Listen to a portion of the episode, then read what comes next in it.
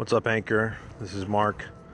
You can follow me at uh, CarveMark169 on Twitter. HighTechRefuge.com is my blog. Those of you in the New Jersey area can go to CarbahalSora.com if you're looking to get your New Jersey Sora license. So the big weekend's coming up, Thanksgiving. After Thanksgiving, you know, most people are off for the most part and you're going to be hitting the ATMs to pick up some cash in order to make purchases.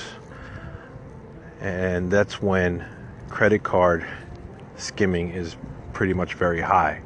The reason for that is because chances are a skimmer could be installed at a bank or at a location in which the credit card would be wouldn't be detected the loss wouldn't be detected until probably Monday.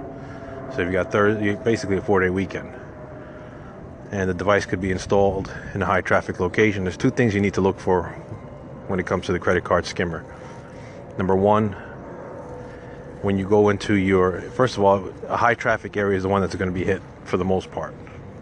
So if it's a high-traffic location, chances are that's where you get that's where the hit's going to take place because they normally install the skimmer and when they do that they leave it there for a certain part of you know certain period of time usually high traffic hour high traffic time when the device is put into place.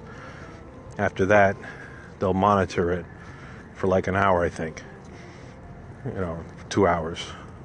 However long it takes for it to actually collect the information that they're looking for and then they'll run back, take it off. But it's a two-step process. Step number one is they need your your PIN number and the information off your card, either you know off the magnetic stripe or the uh, chip. Now, They're, the reason why they put in chips is because it's much harder to pick up from the skimmer.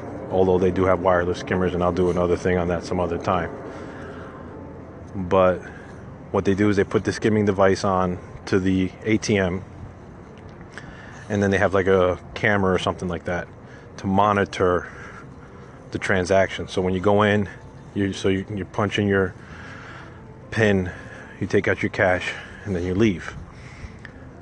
So a couple of things you need to look for. Number one, if you see the, you want to make sure that the the ATM machine wasn't tampered with. So you want to make sure that if there's an ATM next to it, you kind of want to compare. You want to make sure that the if there's two ATMs, you want to compare, make sure they both look the same, that there's no discoloration on the ATM or anything like that.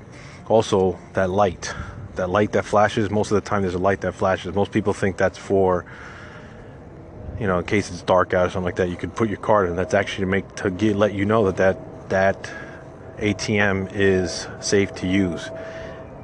When they put the electronic device or the skimming device on, it's not powered I mean, it's not powered enough to give a light off. That's why it's there. So if you see a light where you would put your card in, chances are it's pretty much safe to use.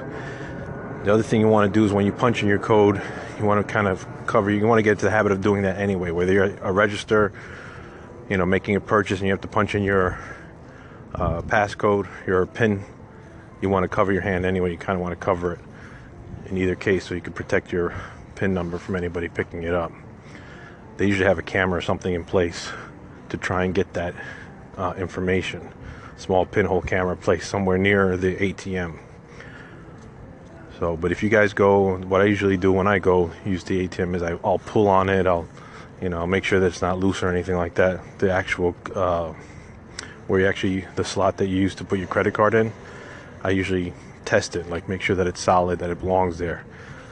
Um, that it's actually attached. That's not something because usually they use double-sided tape to put the skimming device on.